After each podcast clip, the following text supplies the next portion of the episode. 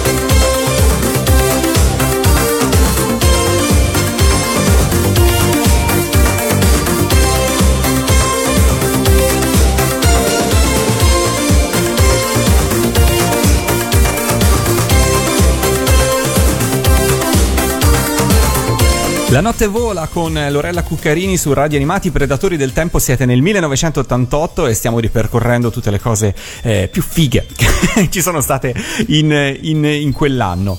Passiamo al cinema. Par- abbiamo accennato un po' di TV, ma poi insomma ci torneremo sopra e ne parleremo in maniera più dettagliata. Invece passiamo adesso al cinema. Vale, che Eh. cosa ci ha regalato questo 1988? Eh, il 1988 in realtà ci ha regalato grandi film, ma eh, soprattutto è il- l'anno in cui il cinema appunto sembra mm, intenzionato a scrollarsi di dosso un po' quella, quella patina scintillante e insomma se vogliamo abbastanza frivola che aveva caratterizzato un po' tutte le produzioni del, del decennio del- degli 80 quindi si producono meno film eh, spensierati diciamo così e il cinema torna a riscoprire eh, l'impegno. È, il, eh, è l'anno in cui si, insomma, si produce l'ultimo film fantasy di, di livello perché è l'anno in cui al cinema arriva Willow che è un, un film molto veramente molto carino da rivedere. Io l'ho rivisto abbastanza di recente non lo ricordavo assolutamente e me lo sono goduto tantissimo come quando me lo sono visto la prima volta Davvero, al cinema. Vale? sì ti giuro Perché, perché io ne ho un ricordo abbastanza. Non mi ricordo che quando ero bimbo, credo averlo visto al cinema Anch'io appena uscì e non, mi, e non mi piacque. Però forse eh, non, non ero ancora pronto per eh, il fatto che il protagonista non fosse di fatto il cavaliere senza macchie e senza paura. Eh, Eh, può essere ero molto ancora probabilmente legato a un concetto di, di, di- di cinema che fosse molto canonizzato sui canoni classici, ovviamente Willow eh, un po' li sovvertiva. Eh, li sovvertiva, ma comunque è un po' un. ehm, cioè, era appunto è un. come si posso dire? Forse un campanello di. eh, non, non di allarme, ma insomma. L'idea che, che ormai que- quel filone era stato sfruttato fino, all'in- fino a. penso all'inverosimile. Willow è veramente l'ultimo film, poi non, non- che almeno che io ricordi non se ne producono più, o comunque non ne arrivano più di tali da, da rimanere in. Eh, da rimanere in mente. Per, per vedere un fantasy di livello al cinema dovremmo aspettare veramente tanti, tanti, tanti anni. Quindi col 1988 sicuramente si chiude il capitolo del fantasy, si apre quello del cinema più impegnato, il cinema appunto come mm, il, appunto, il cinema di sottoaccusa, per esempio, che ehm, valse l'Oscar alla sua protagonista, oppure Rain Man, un altro, un altro- un'altra pietra miliare del, del cinema della fine degli anni Ottanta. Però se insomma veramente, cominciamo veramente a essere molto molto molto lontani da quello che abbiamo visto fino ad adesso. Rimanendo però nel campo dei film meno, meno impegnati, diciamo così, ehm, meno impegnati ma non, non- non- non tirati via, diciamo, comunque sono sempre film eh, alla cui lavorazione eh, si, è, si è molto attenti. Vale la pena citare un titolo che credo oggi in realtà non sia più così, ehm, così noto, ma è il, eh, il film mh, d'esordio, quantomeno è il film che impone il nome di Tim Burton al, al grande pubblico, ovvero Beetlejuice. È una storia di paura, un film horror, ehm, perché... Di paura. De paura, sì. Perché cosa succede? Racconta la storia di due, di due coniugi, marito e moglie, che ehm, muoiono e si ritrovano eh, a vivere da fantasmi nella loro casa. Solo che la casa in questione adesso eh, è abitata da nuovi, da nuovi inquilini umani, quindi da nuovi inquilini viventi e l'intento dei, dei due sposini è quello di liberarsene e quindi di tornare loro pro- padroni della- dell'abitazione. Eh, siccome non sono non, non- non ci sanno fare in quanto fantasmi perché sono appena morti quindi non hanno, un, eh, non hanno un'adeguata preparazione eh, devono ri- ri- rivolgersi a, una- a un esorcista al contrario. Un esorcista un esorcista fantasma che eh, deve scacciare i, i vivi.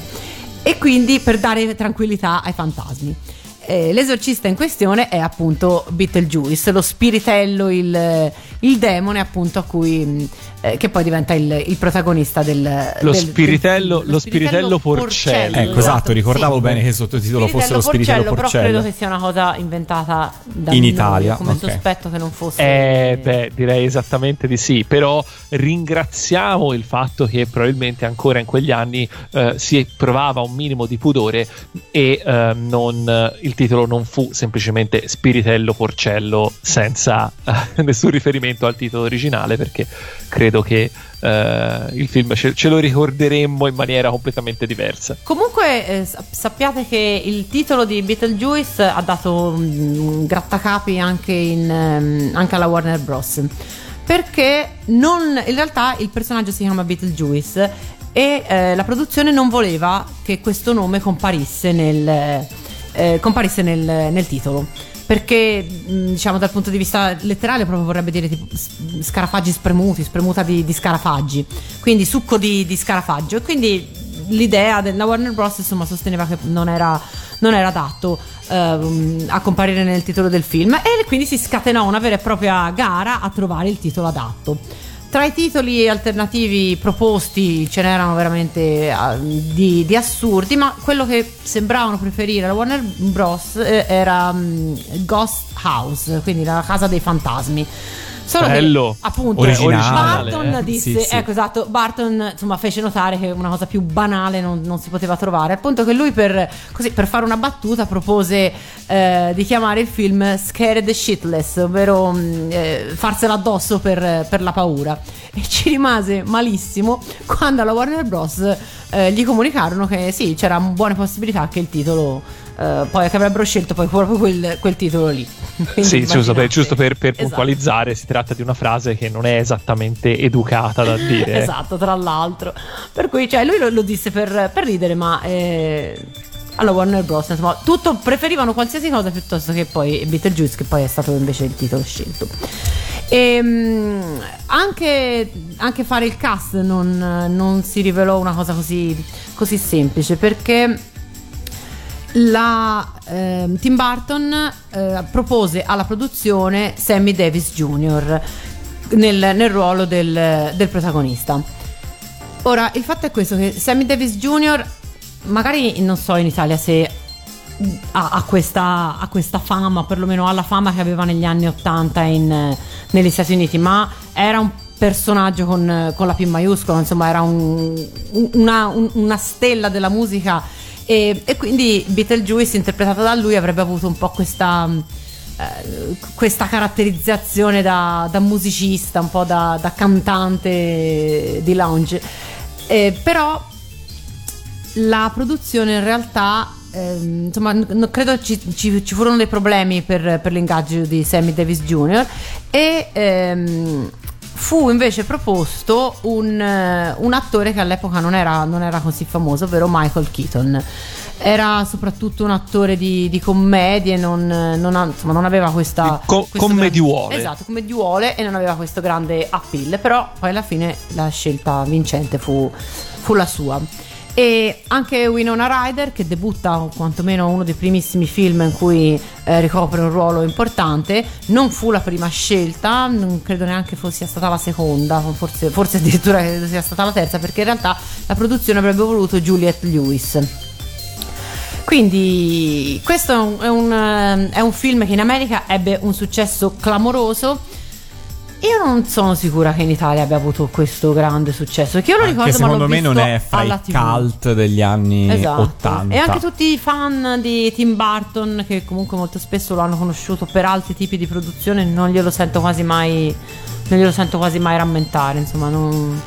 Voi no, lo... vabbè, diciamo che è un film che sì, sicuramente in Italia ha avuto meno fortuna che in patria, anche se secondo me poi tutti quelli della, di quella generazione se lo ricordano molto bene, l'hanno sicuramente visto.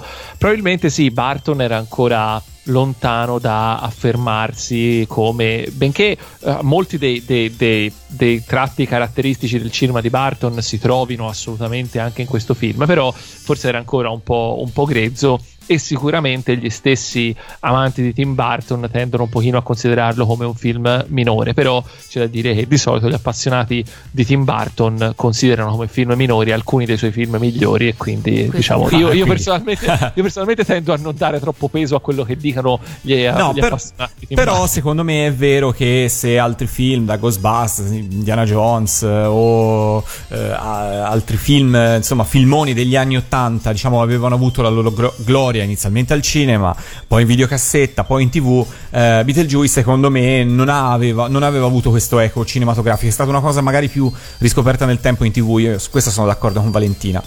Anche perché forse comunque trattavasi di un film che aveva degli elementi horror eh, e quindi eh, magari eh, a differenza di altre commedie di, di un certo tipo mh, probabilmente era vagamente meno indicato per, eh, per essere visto al cinema. Tra l'altro quel sottotitolo Spirito del Porcello Esatto. fa commedia sexy all'italiana Esatto. degli anni Esatto. 70 per cui insomma... Dovete sapere che la sceneggiatura originale di Beetlejuice fu cambiata, ma, ma di tanto, perché in realtà nell'originale era veramente un film horror. Cioè, non era una, una- una commediola, diciamo così, era- era- c'era molto più sangue, molto più scene, eh, molto più scene sinistre eh, previste nel- nell'originale.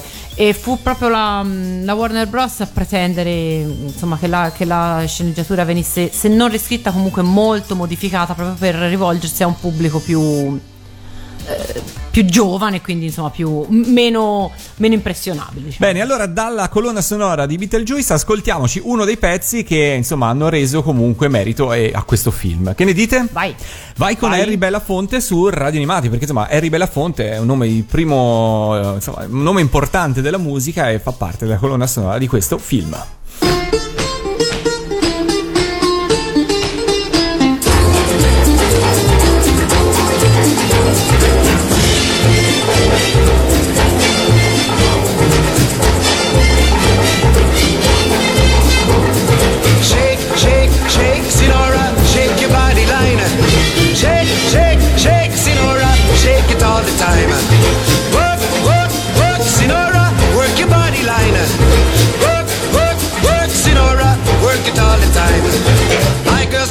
Sonora. I tell you, friends, I adore her. And when she dances, oh brother, she's a hurricane in all kinds of weather. Jump in the line, rock your body and time.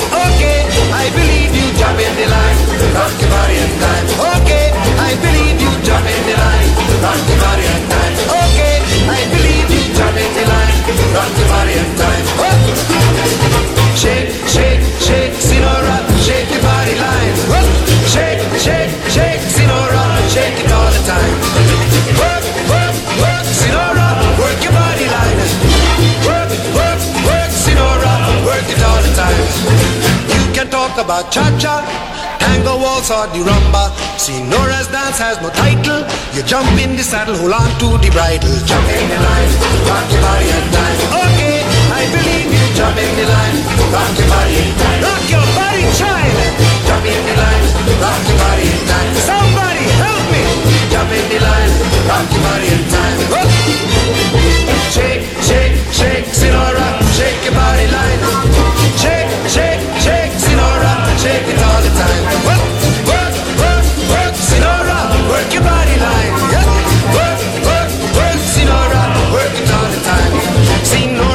Sensation, the reason for aviation. And fellas, you got to watch it. When she wind up, she bottom, she go like a rocket. Jump in the line, rock your body time. Okay, I believe you. Jump in the line, rock your body time. High star skirts a little higher. Jump in the line, rock your body time. Up the chimney. Jump in the line, rock your body time.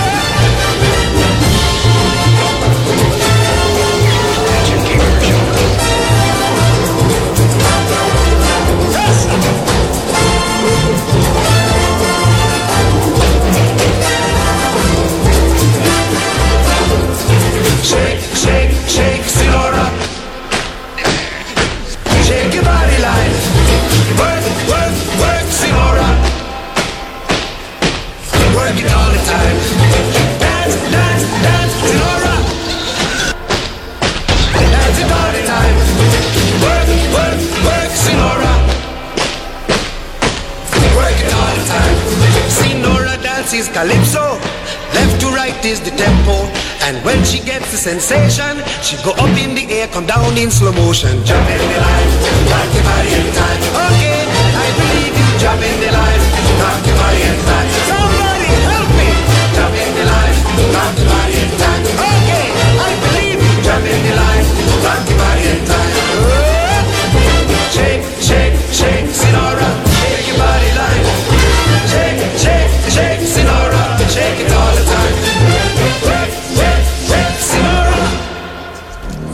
Harry Bellafonte, radio animati da Beetlejuice e lo spiritello Porcello. Continuiamo a parlare di cinema in questa puntata dei Predatori del Tempo ambientata nel 1988. Mi piace il termine Ah. ambientata.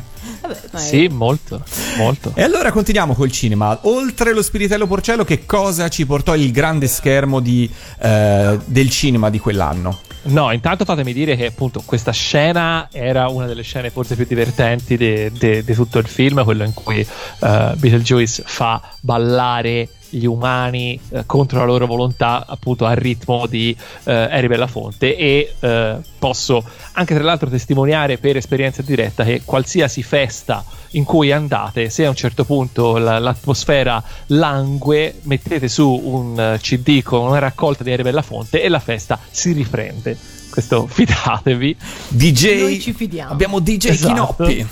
Detto questo, eh, non è stato l'unico film Beetlejuice a tema eh, fantasmatico eh, del 1988 perché nel 1988 esce anche SOS Fantasmi eh, Scrooged è il titolo originale del film film eh, che eh, probabilmente anche lì non un film famosissimo non uno dei cult assoluti degli anni 80 però un film che io ricordo molto volentieri e che nella mia mente eh, si fa il paio con Ricomincia da capo, ovvero Il giorno della marmotta, nelle due commedie che, che rendono grande eh, Bill Murray nella prima parte della sua carriera, perché poi insomma dopo ha saputo reinventarsi in età più avanzata.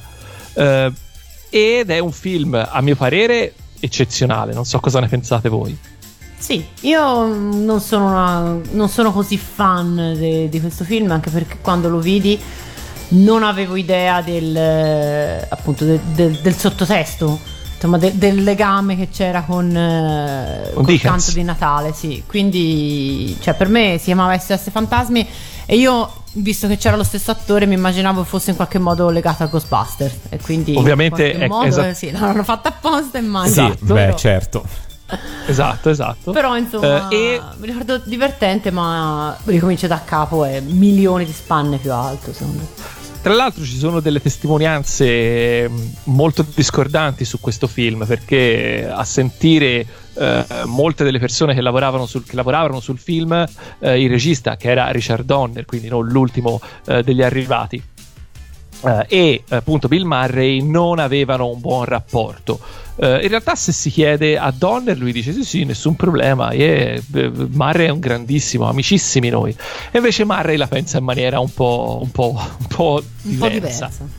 Un po' diversa, eh, non, eh, non- non- non- non avendo un buon ricordo di, di- di Donner. Per cui, vabbè, lo vedremo. Fatto sta che il film, eh, forse anche per questi problemi, non è stato il cult assoluto che poteva essere, però è un film assolutamente strapiacevole. Invece, giusto per citare un altro paio di commedie che invece sono state commedie cult degli anni Ottanta, a me vengono in mente Il principe cerca moglie, che insomma ricordiamo un po' tutti come anche seconda puntata di una poltrona per due in un certo senso perché ci sono un paio di rimandi e soprattutto quello sì un vero cult il primo episodio della pallottola spuntata Assolutamente, Esatto. super cult quello secondo me. E, e secondo me resta comunque, insomma, una pallottola spuntata, restano quei film che non, non- non so perché, perché poi forse un po' inspiegabilmente, però non sentono eh, il, il passare degli anni. È vero perché erano talmente scemi passatemi il termine fin dall'inizio che è un tipo di, di- di- di- di stupidità eh, di finta stupidità che secondo me è abbastanza eh, insomma funziona fuori da qualsiasi contesto per cui Ma anche perché poi è, è il tipico film costruito su raccolta di, di gag, come, cioè già il cinema de- delle origini, già i film muti erano bene o male Esatto. fatti in quel modo lì, quindi se la- una, una formula che vince continua a vincere. Ed è, un- è uno di quei film che, fra l'altro, ha insomma. Come dire, ha, ha generato tutta una serie di battute che poi sono rimaste tuttora nella mente di tutti. Per cui, insomma, eh, pi- più- ognuno ha la sua preferita, però ecco, ci sono diverse scene, battute del film che sono rimaste proprio così nella memoria collettiva di, di chi, ha, chi ha vissuto quegli anni e chi ha vissuto quel film. Io in realtà preferisco l'aereo più pazzo del mondo, eh. di poco, ma credo a livello di Sì. battute sono più Sì. sicura di, di- Sì. direi che cito molto più spesso l'aereo più pazzo del mondo. Qual è la tua battuta preferita dell'aereo più No, pazzo del do- mondo? ora no. Ah, ok. Dopo. Comunque, davvero, a parte scherzi, se non sbaglio, della pallottola spuntata ne avevamo già parlato eh, in altre trasmissioni in passato, perché appunto in realtà c'è tutta una storia particolare, ovvero il fatto che comunque c'era un, un telefilm eh, della pallottola spuntata che in realtà non aveva avuto assolutamente successo e che viene trasposto dopo anni di silenzio eh, al cinema, più o meno riportando gli stessi personaggi e le stesse battute, e improvvisamente diventa un fenomeno cult assoluto mondiale. Quindi strano come a volte la vita, probabilmente erano troppo avanti ai tempi. Sì, credo che il telefilm in questione fosse Police Squad, giusto? Quelli che da noi arrivò col titolo Quelli della pallottola spuntata. Esatto, Sta, sì. sì. Sì. Che non ho mai visto io però. Eh, fu trasmesso da Italia 1, se non sbaglio, a un certo punto, proprio sulla scia del successo del, del film, Sì, ma lo ricordo sì. più riproposto proprio sulla scia del successo che all'epoca del- del- dell'uscita. Insomma, credo che eh, almeno la sigla sia dell'82, parlo della sigla americana, Eh, per cui... credo di sì. Eh, esatto, siamo all'inizio degli anni 80, però in Italia da noi non so se addirittura è arrivato proprio a seguito del successo della pallottola spuntata. Altri film perché poi comunque parliamo di un anno che veramente l'hai già detto te Vale è un anno veramente ricco Eh, c'era sono usciti anche alcune altre commedie eh, fondamentali tipo Big che Esatto. lancia che lancia Tom Hanks eh, eh, definitivamente anche se poi i suoi veri grandi ruoli arriveranno solo di lì più avanti però insomma Big è un altro di quei film che è eh, uno one man show cioè si reggono sulle spalle del protagonista e quindi grandissima prestazione eh, di Tom Hanks. Esce Mystic Pizza che è, se non sbaglio, il debutto di, di Julia Roberts sul grande schermo. Eh, se non è proprio. mm, non lo so se. Forse no, debutto, però insomma- sai, perché forse Fiori d'acciaio è stato il debutto. Però non, Forse- non ci potrei scommettere. Però diciamo che è quello che eh, la, la fa diciamo, girare gli sguardi e che poi la porterà eh, poco più avanti a essere la protagonista di un film che tutti ricordano perché lo, passano, lo passavano in televisione ogni settimana, tipo ovvero Pretty Woman, ovviamente. Eh, e invece eh, un'altra commedia un po' più eh, dimenticata ma che a me piace moltissimo è Un pesce di nome Vanda, un po' perché eh, ci sono almeno due Monty Python coinvolti. No, E nulla. poi. No, eh, No, sì, eh, no, cioè, no, stavamo cioè, no, noi eravamo- che- pendavamo dalle tue labbra, Chinoppi, il perché... primo motivo è questo, Eh, il primo motivo è questo, poi... Scusa, scusa. Siamo d'accordo con te, eh? non, è, non, non No, no, stavamo infatti, dissentendo. Sì, poi... No, poi basta. Ah, ok, cioè due animali motivi erano... Ah, I due motivi sono un Monty Python E l'altro poi Monty sì. Python, E ok, no, l'altro vabbè. Python, esatto. Ok, Esattamente. sì, sì. Beh, diciamo che un pesce di nome Vanda sicuramente è diciamo, una spanna un pochino al di sopra, Sì. forse, di, eh, di, di altri film che abbiamo citato.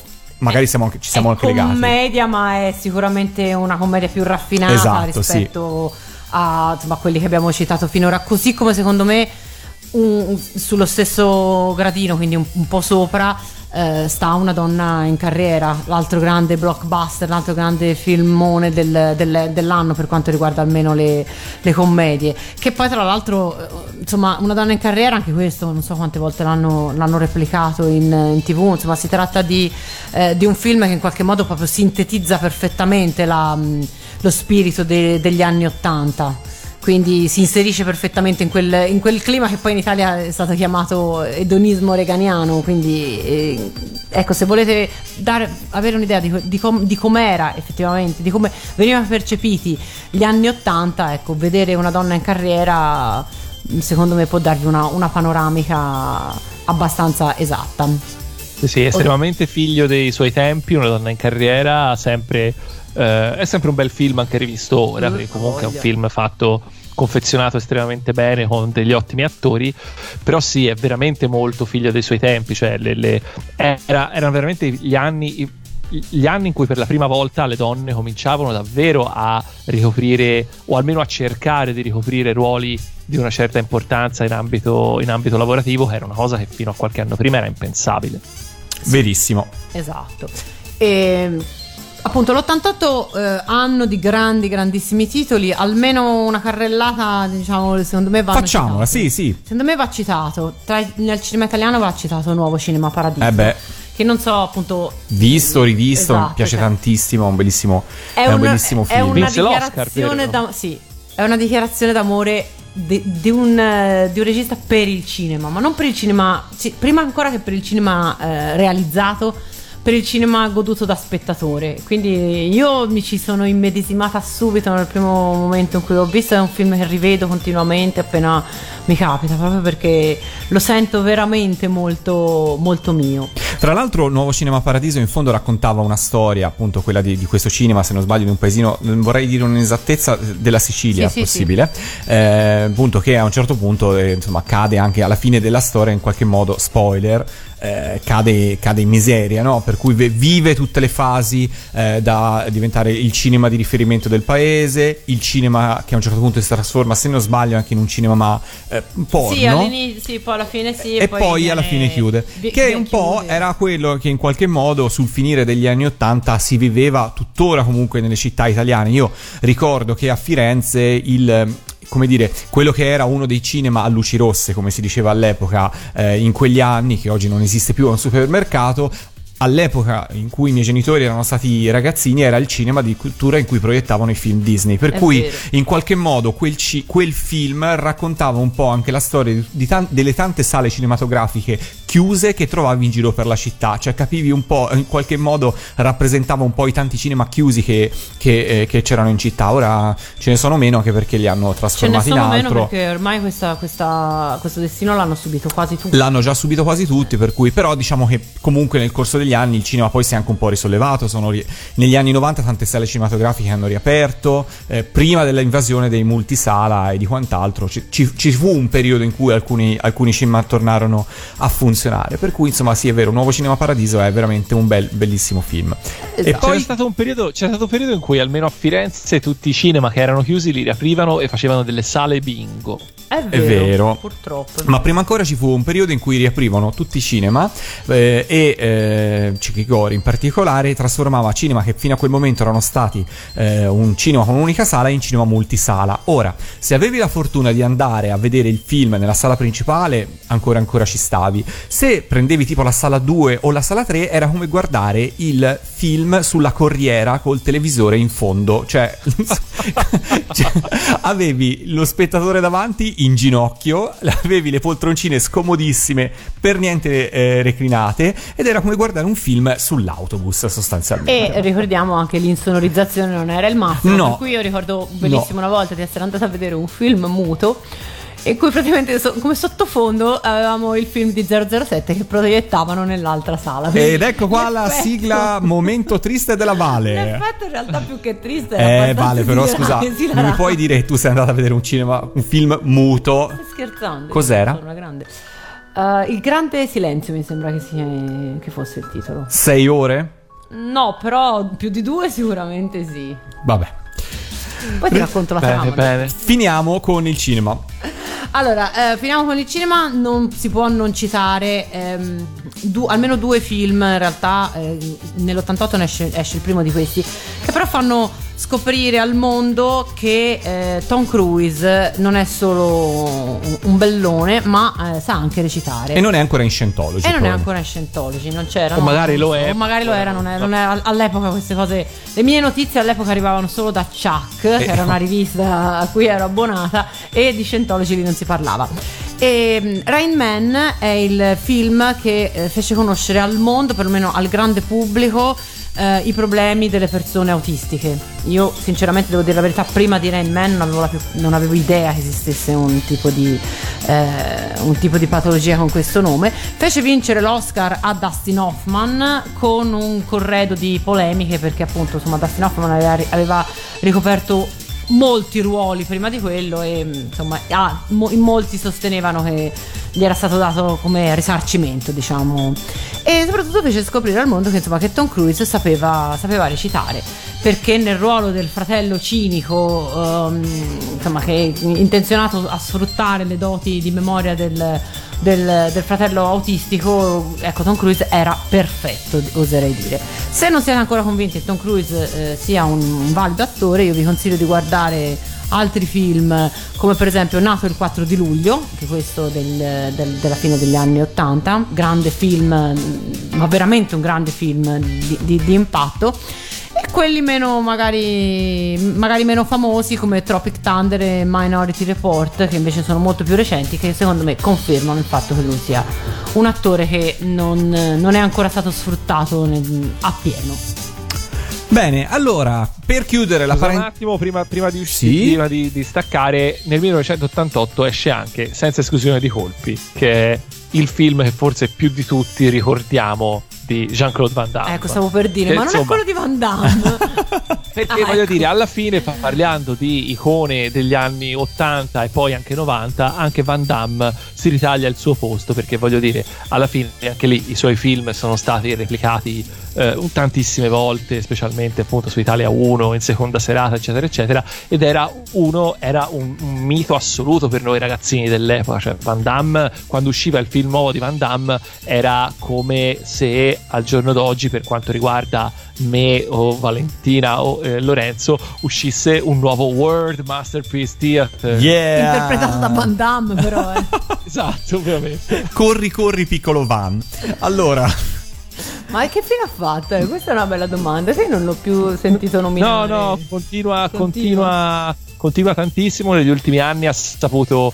eh, ha saputo, imp- ha saputo reinventarsi un po' anche eh, con una buona Come dose di Cruise. No, con una buona dose di autoironia e ha fatto eh, delle cose per la TV, delle cose per il cinema. Ovviamente è stato nel cast degli Expandables. Insomma, eh, è sempre vive e lotta con noi. Vabbè. Salutiamolo che sicuramente è all'ascolto. È sicuramente all'ascolto. Ascoltiamoci un brano per chiudere la parentesi cinema dalla colonna sonora del Il Principe cerca moglie. Il brano in questione si chiama Coming to My Life e a interpretarlo sono Laura Branningham e Joe Esposito. Lo annuncio prima perché Laura Branningham è una cantante statunitense che è scomparsa un po' di anni fa e fu famosissima negli anni, nei primi anni 80 perché fu colei che portò in versione eh, inglese o comunque una versione cantata in un buon inglese i successi di Raff come Self Control e eh, Gloria e Ti amo di Umberto Tozzi. Sicuramente eh, ehm, Gloria, non so se anche Ti amo, sicuramente Gloria in tutto il mondo, per cui eh, fu colei che regalò successo internazionale soprattutto negli Stati Uniti a due cantanti italiani. E allora ce l'ascoltiamo e poi torniamo qua in questa fantastica e scoppiettante puntata dei nostri mitici predatori del tempo. Oh, yeah.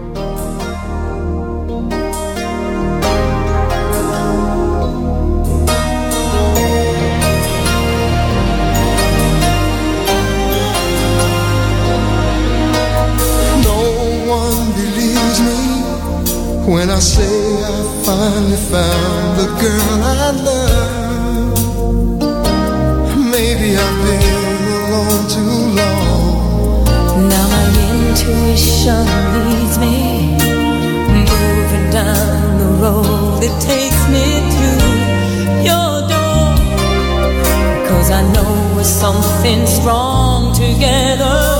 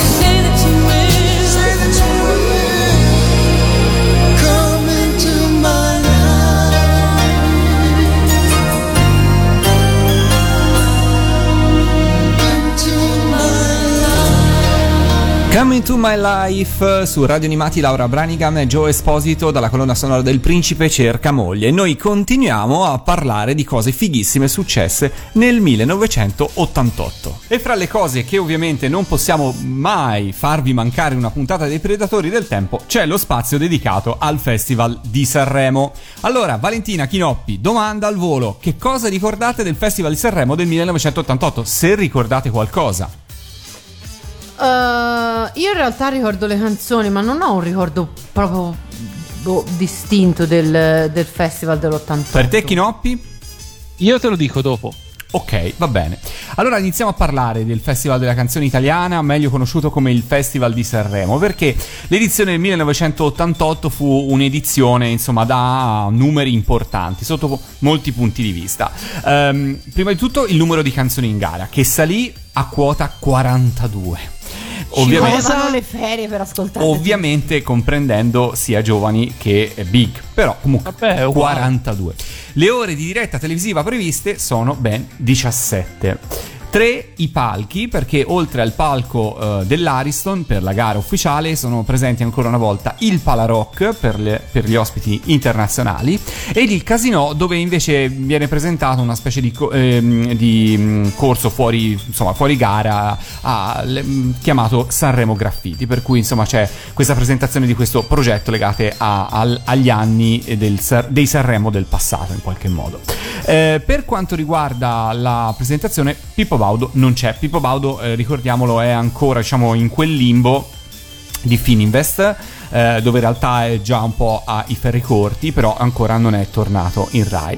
Si decide quindi di optare per una conduzione un po' più defilata, lasciando più spazio alla musica, anche perché aggiungo con 42 brani in gara, se decidi Beh. di non lasciare spazio alla musica, poteva, insomma, ris- il rischio era che durasse un mesetto e mezzo Sanremo, ecco, sinceramente. Per cui, insomma, ben venga spazio alla musica, ecco, diciamo- diciamocelo chiaramente. Ehm, a condurre ci sono Michele Bosè e Gabriella Carlucci, coadiuvati poi da altri conduttori per i collegamenti esterni. La direzione artistica è ancora una volta del figlio di- del mitico Gianni Ravera, ovvero Marco Ravera che ha la direzione artistica per la seconda volta consecutiva. Per quanto riguarda la gara, non ci sono eh, delle novità sulla formula. Come sempre si vota attraverso le cartoline del Totip per quanto riguarda i big, con il solito Quelle, meccanismo scusami Lorenzo, quelle tanto care a Pupo. quelle tanto care a pupo, ma proprio perché in qualche Ma modo proprio per colpa di Pupo. eh, o comunque, insomma, proprio per evitare che qualcuno potesse in qualche modo eh, fare incetta di cartoline per autovotarsi, anche nel 1988 viene eh, confermato il meccanismo del sorteggio per 5 province eh, random, appunto, eh, nelle quali 5 province i voti de- espressi da queste 5 province vengono eh, quintuplicati per eh, evi- evitare eventuali brogli.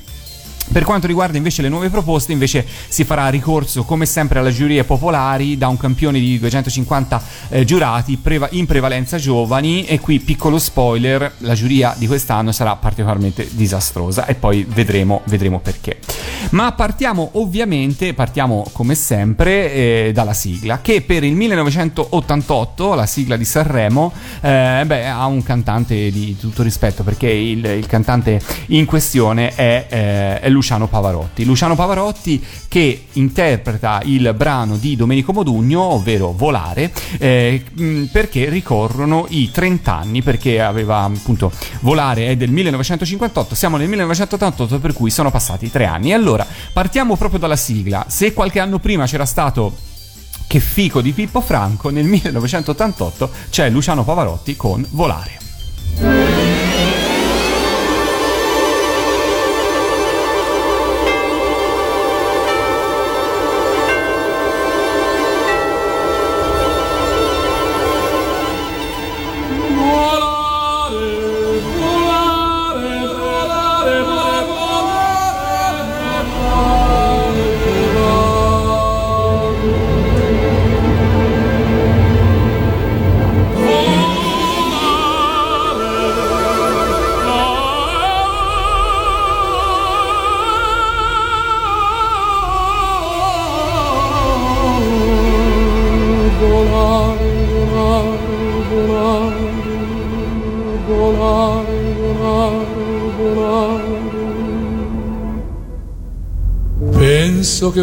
Sogno così non ritorni mai più.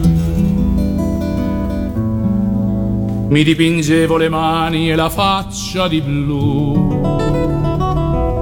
Poi d'improvviso venivo dal vento rapito e incominciavo a volare nel cielo infinito. Volare.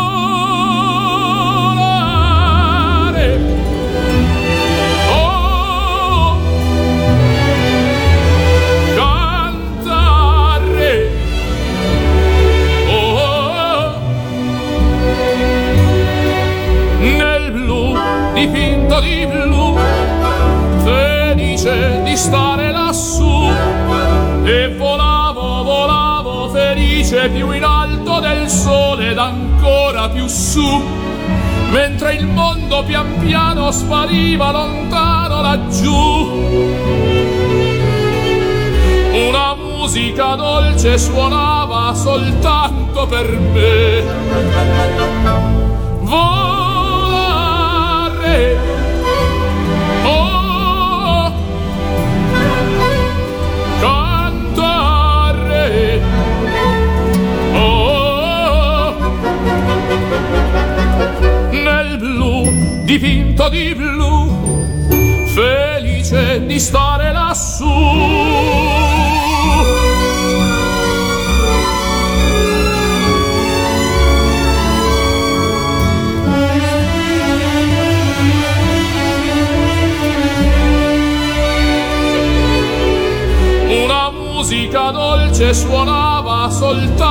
soltanto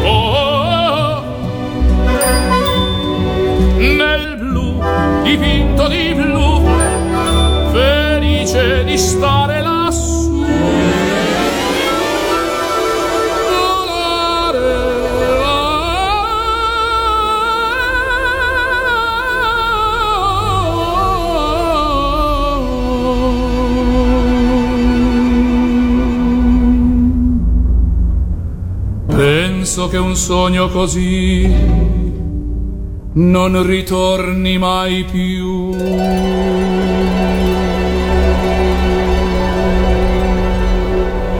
Luciano Pavarotti su Radio Animati con eh, Volare o Nel blu dipinto di blu.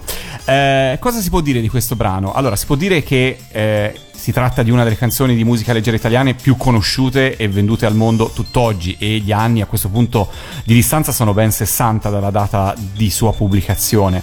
È un brano che eh, veramente hanno eh, interpretato in tanti e in tanti hanno reso celebre, insomma, con versioni più o meno, più o meno riuscite.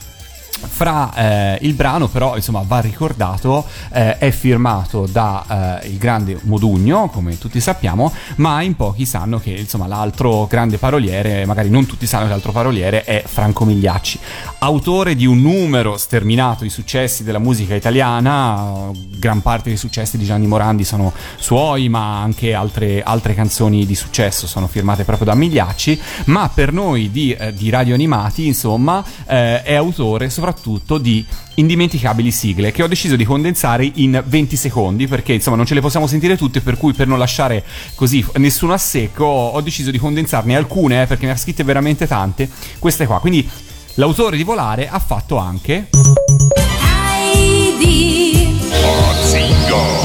Tommy, Chi lo sa che faccia, chissà chi è. Tutti sanno che si chiama Lupin.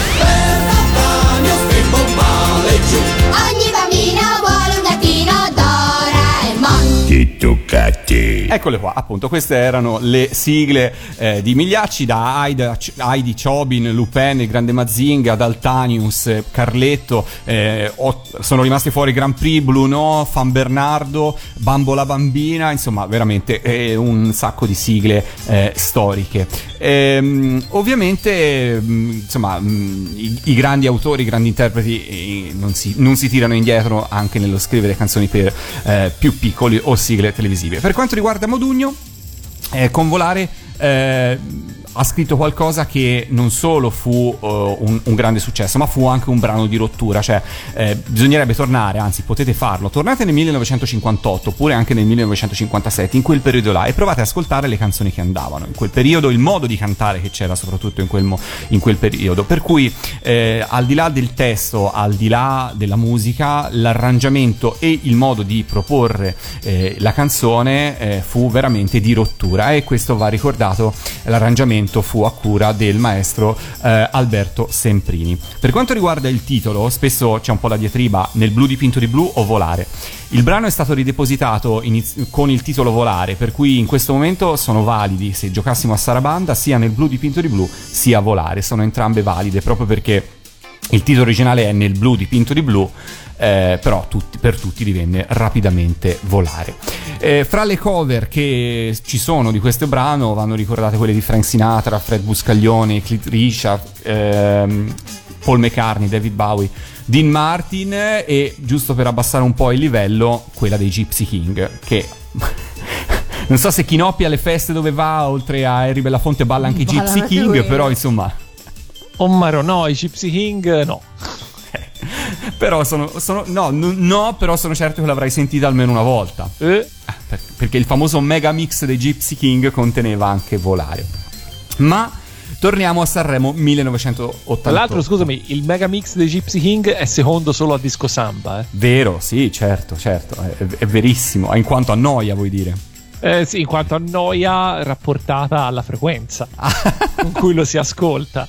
Solo che il misto dei Gypsy King non va a capodanno, va in altre situazioni. Però, insomma, sì. ha- eh, esatto, ha- sì, no, ha comunque un numero, un numero di, di ascolti su, su Spotify o, o dovunque veramente alto. sì, è vero. Diciamo che disco samba magari lo- te, lo, te lo sdogani solo a Capodanno. Il Gypsy King va bene tutto l'anno, hai ragione. Esatto. Ma torniamo alla gara, torniamo alla gara di Sanremo 1988 e ascoltiamoci un medley dei brani che eh, hanno partecipato alla gara ma che in qualche modo non sono riusciti a salire sul, sul podio. Per cui ascoltiamo un po', ripassiamo un po' di Sanremo 1988. Io conosco la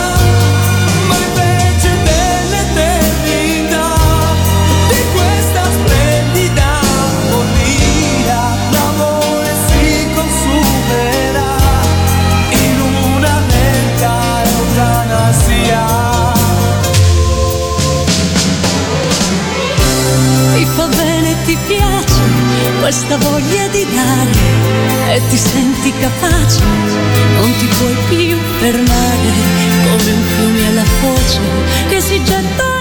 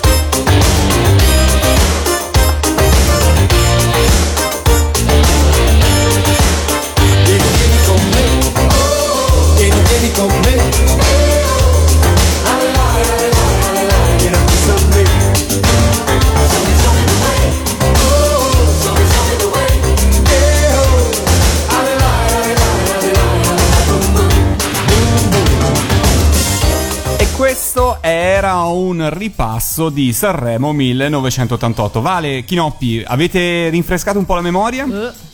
Eh, voglia. No, sì, io sì, questa, No, in realtà davvero, le canzoni me le ricordo tutte. Ok, ok. Allora andiamo, andiamo con ordine, ehm, così raccontiamo brevemente quello che abbiamo ascoltato. Allora, abbiamo ascoltato in apertura Fiorella Mannoia con Le notti di maggio, brano scritto da Ivano Fossati. Eh, che permette all'artista romana di aggiudicarsi il premio della critica per il secondo anno consecutivo.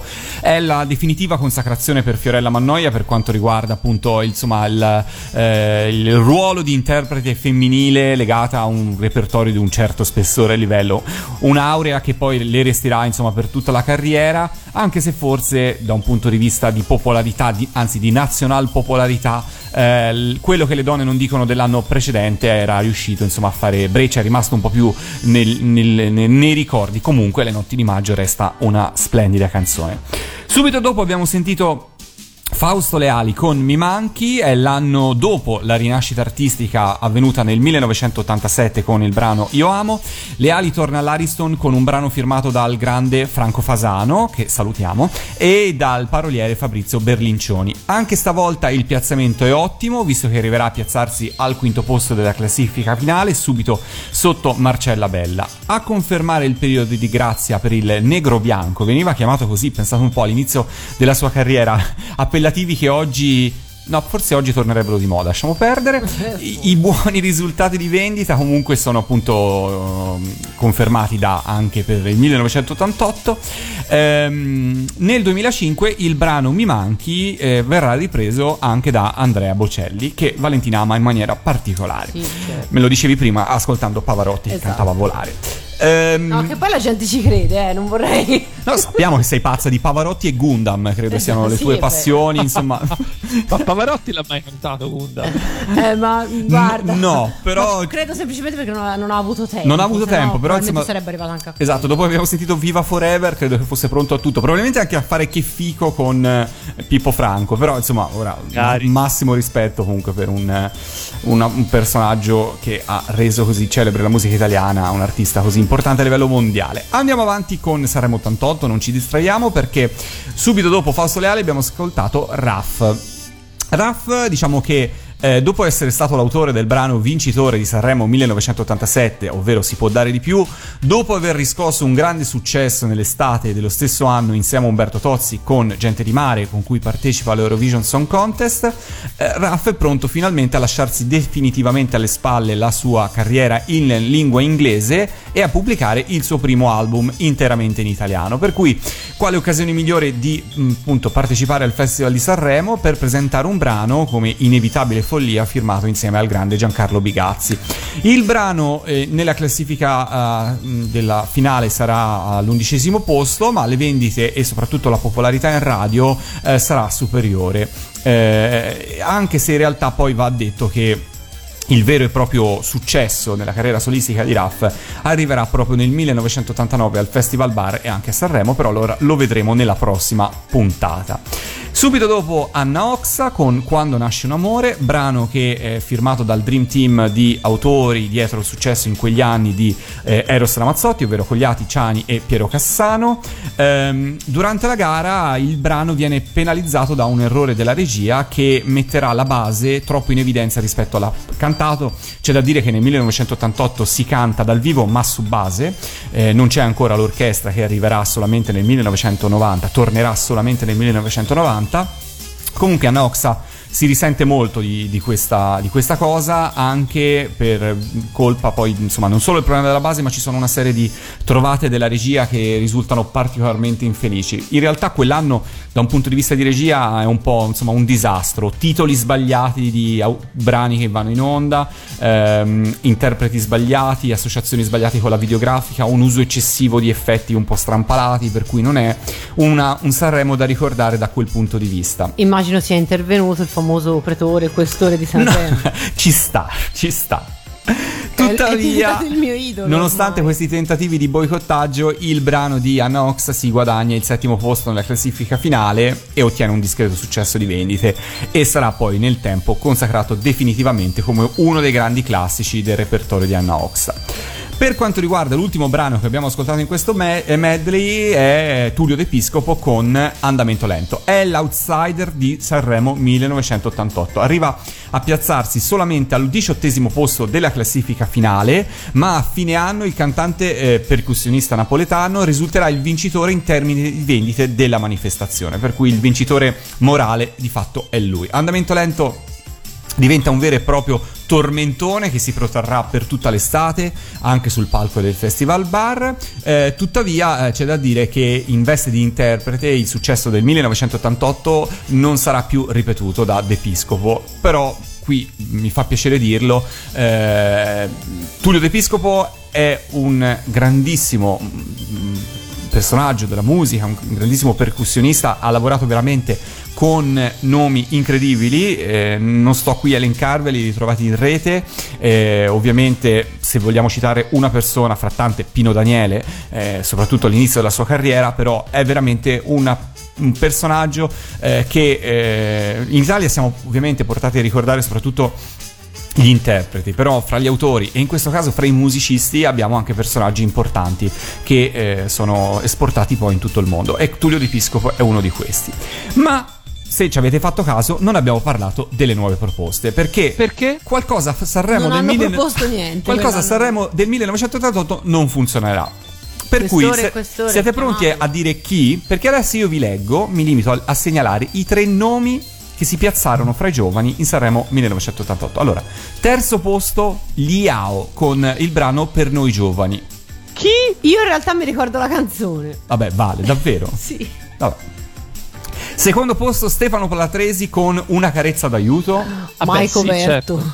Beh, Stefano Palatresi in realtà fra i tre Era della scuderia di Arbore. Bravissimo. Ha fatto poi tutti, tutti i programmi insieme a Bravo, Arbore. esatto. televisione con Arbore sempre. Esatto, esatto, esatto. Primo posto. E poi il pezzo, scusa, poi il pezzo mi piaceva. Ah, vedi, allora ritiro tutto quello che ho detto. Primo Aspetta, posto non ti ho ancora detto, vai avanti. Primo posto i Future con Canta con noi. Quanto mi piacevano. Te non hai un'idea, non sto scherzando. Ma davvero? Cioè, allora, erano, sembravano, sembravano, a ripensarci ora, sembravano il gruppo della parrocchia. Sì. Forse lo era. Nel senso che erano proprio tutti con la faccia pulitissima, cantavano queste canzoni eh, con questi testi che sembravano veramente un testo quasi religioso da quanto era eh, un all'insegna del- de- del- della comprensione, della, della magnanimità, della benevolenza universale. Eh, e a me piacevano per un qualche motivo che ancora oggi non mi so Beh, spiegare. mi fa piacere allora che vedi contro le mie aspettative qualcuno si ricordava dei, dei brani di Sanremo Giovani. Però Anzi, aspetta Lorenzo, mi ricordo che qualche anno dopo, quando i eh, Future o Future, perché se non sbaglio loro venivano chiamati Sì, Future. infatti, no- che non se lo so, non ci Eh, giurerei. mi, viene, mi viene in mente questa cosa qui, che loro fossero i Future e non i Future. Eh, però detto questo, quando si ripresentarono qualche anno dopo eh, a Sanremo eh, nelle nuove proposte, io ricordo che il piccolo Chinoppi era lì che diceva: Ma come? Hanno vinto, dovrebbero essere tra i primi. E, Perché- e questa è una Ora- storia che racconteremo nella prossima puntata Esatto. perché successe qualcosa e poi vi racconteremo. Comunque, a, a- a fianco di eh, Future o Future, Stefano Palatrese e Liao, in quell'edizione del festival fra i giovani c'erano nomi come Paola Turci, che vinse comunque il premio della critica con il brano Sarò Bellissima, Biagio Antonacci, Mariella Nava e Mietta. Quindi, insomma, che eh, furono tutti quanti non classificati alla. non furono finalisti, per cui non superarono, non arrivarono alla fase finale della gara fra i giovani. Per cui, insomma, fu un anno, diciamo, dai. Perlomeno definiamolo bizzarro, ecco, diciamo. diciamo Vabbè, c'è da, dire, c'è da dire che della mietta pre Amedeo Minghi non si ricorda nessuno. Pre Trottolina Amoroso du- da da da e dici? anche pre Canzoni. Tarataratà, esatto. Sì, ok. Beh, beh, insomma, canzoni. Allora, forse di Mietta di Sanremo 88 posso darti ragione. In realtà, forse c'è il brano prima di eh, Vattene Amore che un po' di successo l'aveva avuto. Però ci arriveremo fra qualche puntata. E, Tra ri- l'altro- e riparleremo di Mietta ora che so che insomma mh, le tue passioni sono il wrestling e Mietta. E mietta, esatto. Come Tra l'altro, tra l'altro, scusate, ma io ricordo molto bene anche il quarto e ultimo finalista delle nuove proposte, Sì. tale Miki. Certo, per il semplice Miki motivo Porru. che. Eh, tale per il semplice motivo che un, un mio compagno di classe eh, aveva un cognome che eh, veniva accorciato appunto in Miki e quindi il fatto che ci fosse un Miki che partecipava nelle nuove proposte a Sanremo anche con un certo successo eh, fu una cosa che fu fatta notare in classe. Se non sbaglio era una versione dei Noatri di Joe Tempest degli Europe, però può darsi ora non ho ricordo così nitido di lui. Troverò una foto in rete per avere conferma o smentita di, di- di tutto questo. Comunque, Non lo so perché se penso a Miki e giovani proposte mi viene in mente Caparezza, che però non è lo stesso. no, assolutamente Mickey Mix e poi si parla di altri, di altri Esatto. anni. Passiamo ai vincitori di Sanremo 1988 e eh, partiamo da ascoltarli poi dopo eh, ne parliamo e raccontiamo un po' di cose di chi riuscì a farcela salire sul podio a Sanremo nel 1988. Siete su Radio Animati e questi sono i Predatori del Tempo. e lei sognava una musica dolce labbra morbide da carezzare chiari di luna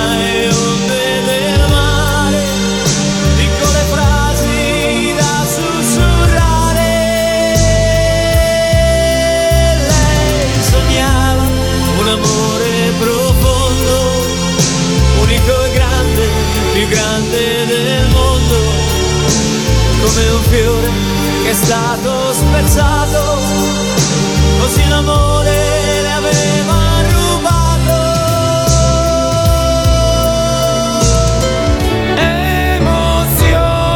Emozioni, le mie canzoni che sfidano il tempo e i giorni neri spazzati dal vento. Sei qui che dormi al mio fianco, per te io vivrò.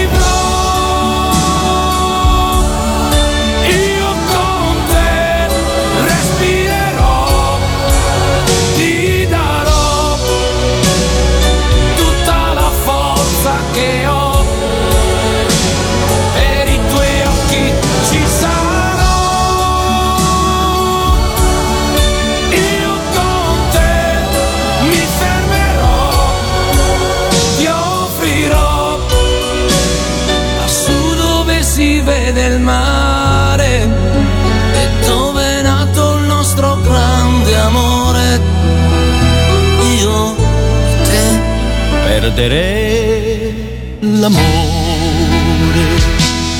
quando si fa sera, quando sopra il viso c'è una ruga che non c'era. Provi a ragionare, fai l'indifferente, fino a che ti accorgi che non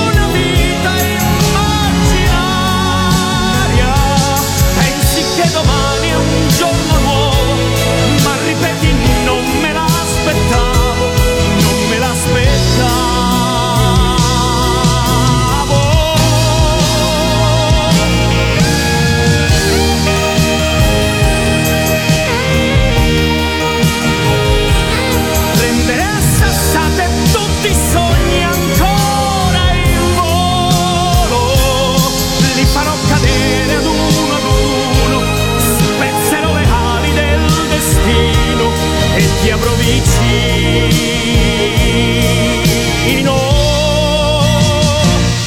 Perdere l'amore.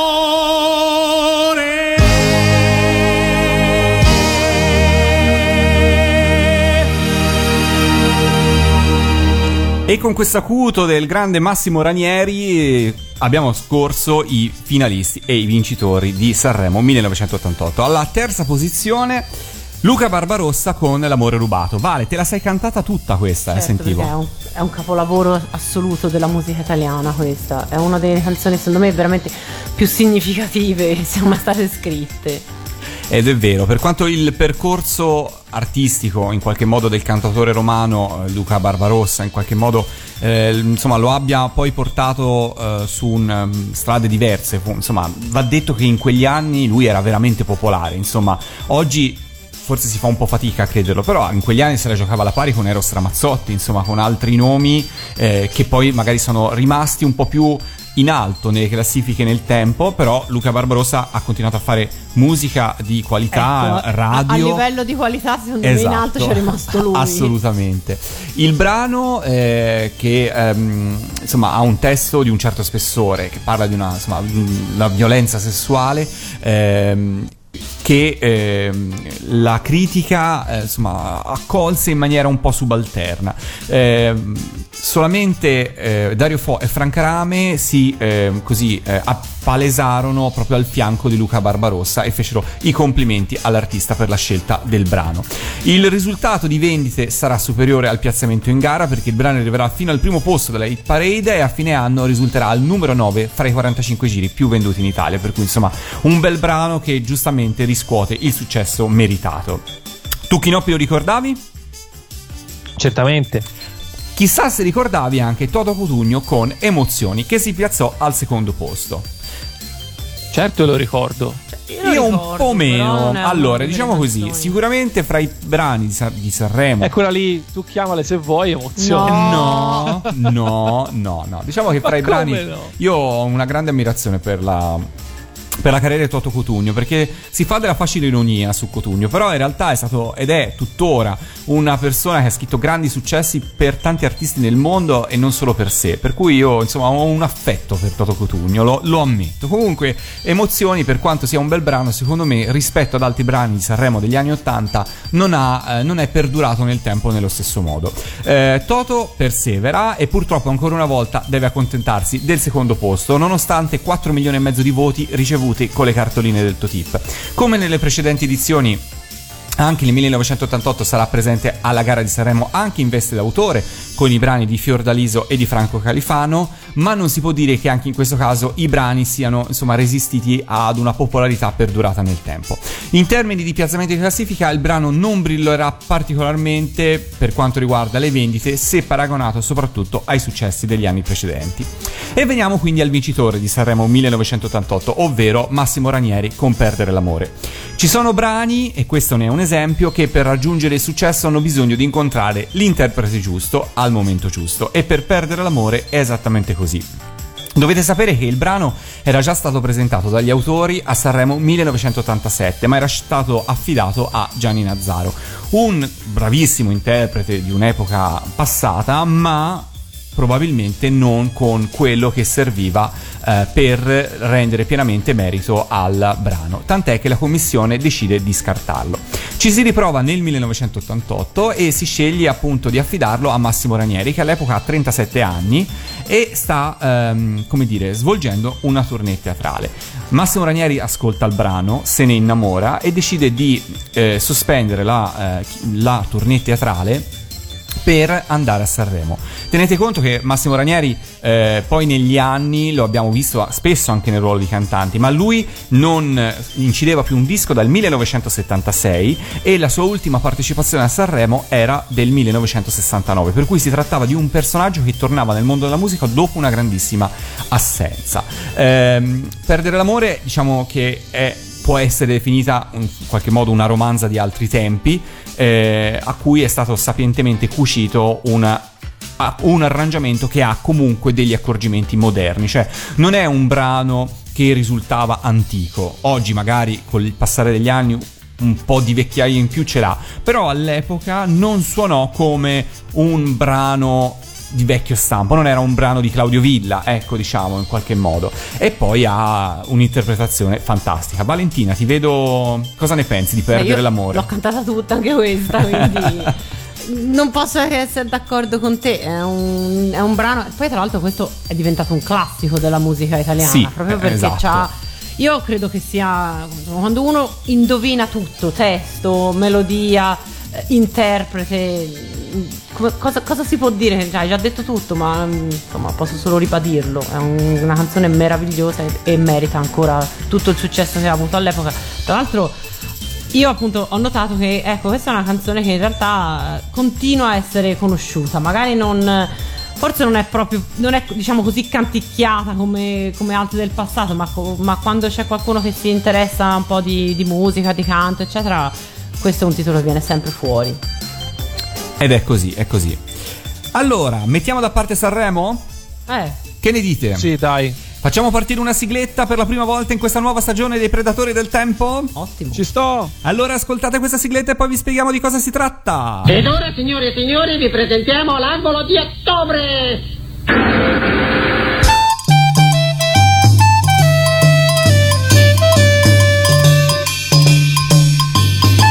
L'angolo di ottobre, chi è che spiega di cosa si tratta? Io, io, io, io, Vai, io. vai, vai. Vai Chinoppi. Allora, è una scusa ignobile per mettere la musichina del- del- della colonna sonora dell'angolo di ottobre vero e proprio che eh, succedeva durante Calendar Man, che non è il cartone animato da cui prendiamo il titolo, noi insomma prende il titolo della trasmissione, ma ci si avvicina molto. Eh, e eh, praticamente abbiamo deciso di eh, sfruttare questo angolo per eh, per praticamente parlare di un qualcosa che è successo nell'ottobre dell'anno in questione. Quindi eh, ci spostiamo ancora più precisamente, siamo sempre nel 1988, ma nell'ottobre del 1988 per capire cosa succede. Cosa succede nell'ottobre 1988? Non ne ho idea. so. Cosa succede nell'ottobre del 1988? Si concludono le Olimpiadi di Seul. Uh, erano, erano così avanti Eh nell'anno? sì, vennero, sì, vennero organizzate tra la fine del mese di settembre e il primo o il secondo giorno di, di ottobre. Quindi eh, con ottobre si concludono le Olimpiadi che tutti noi bambini degli anni 80 avevamo iniziato ad attendere trepidanti perché se eh, ci fate caso nella sigla di Mila e Shiro si vede lei con eh, alle spalle la medaglia d'oro delle, delle Olimpiadi, c'è scritto chiaramente Seoul 1988. Quindi tutti abbiamo atteso le Olimpiadi di Seoul perché finalmente avremmo visto giocare Milan davvero. Quindi per quello sì, è, un, è- è una data, è una data fondamentale.